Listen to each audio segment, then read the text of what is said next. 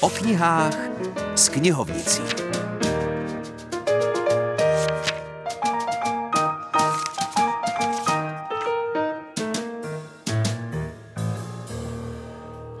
Hezké letní nedělní odpoledne všem, zdraví vás Filip Černý. Těchto dnech je nejlepší zalehnout někam hezky do stínu k vodě a vzít si zajímavou knížku. A nebo přímo zajít do chládku knihovny a tam se začíst. Já jsem zašel do kamenných renesančních komnat Českokrumlovské městské knihovny, kde knihovnice Helena Jelínková vybrala knížku, která není snadným čtením, přesto stojí za pozornost i o prázdninách. Knížka Fánek hvězdoplavec od Jany Šrámkové s ilustracemi Margarity Kavansky je na první pohled jiná. Je to překrásná publikace s trochu tajemným a smutným příběhem, který je doplněn jemnými a až čarovnými obrázky plně korespondujícími s textem. Ne nadarmo získala letos magnézii literu za dětskou knihu. Určitě to není kniha pro každého. Rozpakovala bych se i určovat věk čtenáře. Někdo porozumí trochu jinotajnému příběhu třeba v šesti letech, někdo až po deseti letech a někdo taky vůbec. Rozhodně by si tuto knížku měli přečíst také rodiče, kteří jí dítěti dají. Musí se totiž připravit na řadu otázek. Příběh vypráví patrně již dospělý fánek. Text začíná slovy, když jsem byl malý kluk. Fánek vzpomíná na své osamělé dětství v jakémsi ode všech opuštěném městě. Nic není přesně lokalizováno, ani město, ani země, ani světadíl. Ve městě jsou schátralé domy, opuštěné továrny a sociálně vyloučení lidé.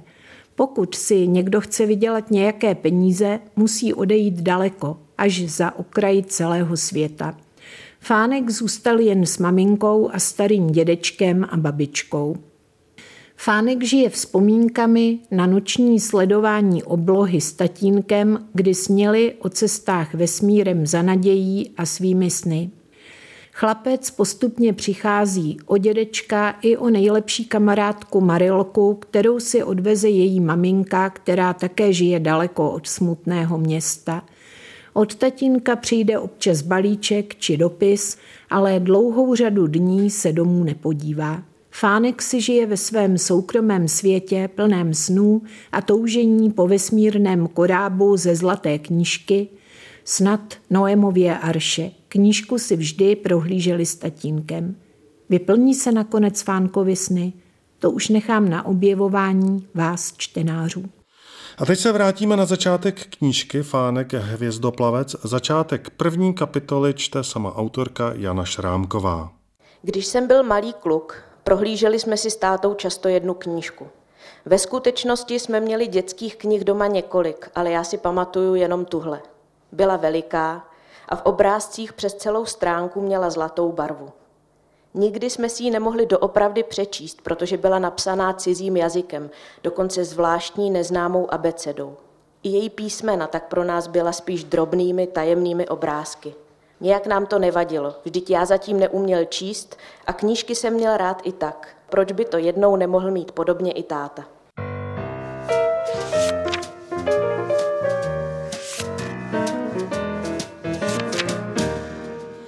Opouštíme v tuto chvíli kamenné zdi Krumlovské knihovny a stoupáme do stínu šumavských hvozdů.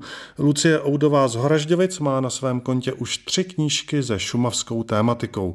Prvotina se jmenuje Dary po Šumaví a nese podtitul Tvořivé toulky s příběhy pro děti i dospělé. O knížce jsem si povídal s autorkou.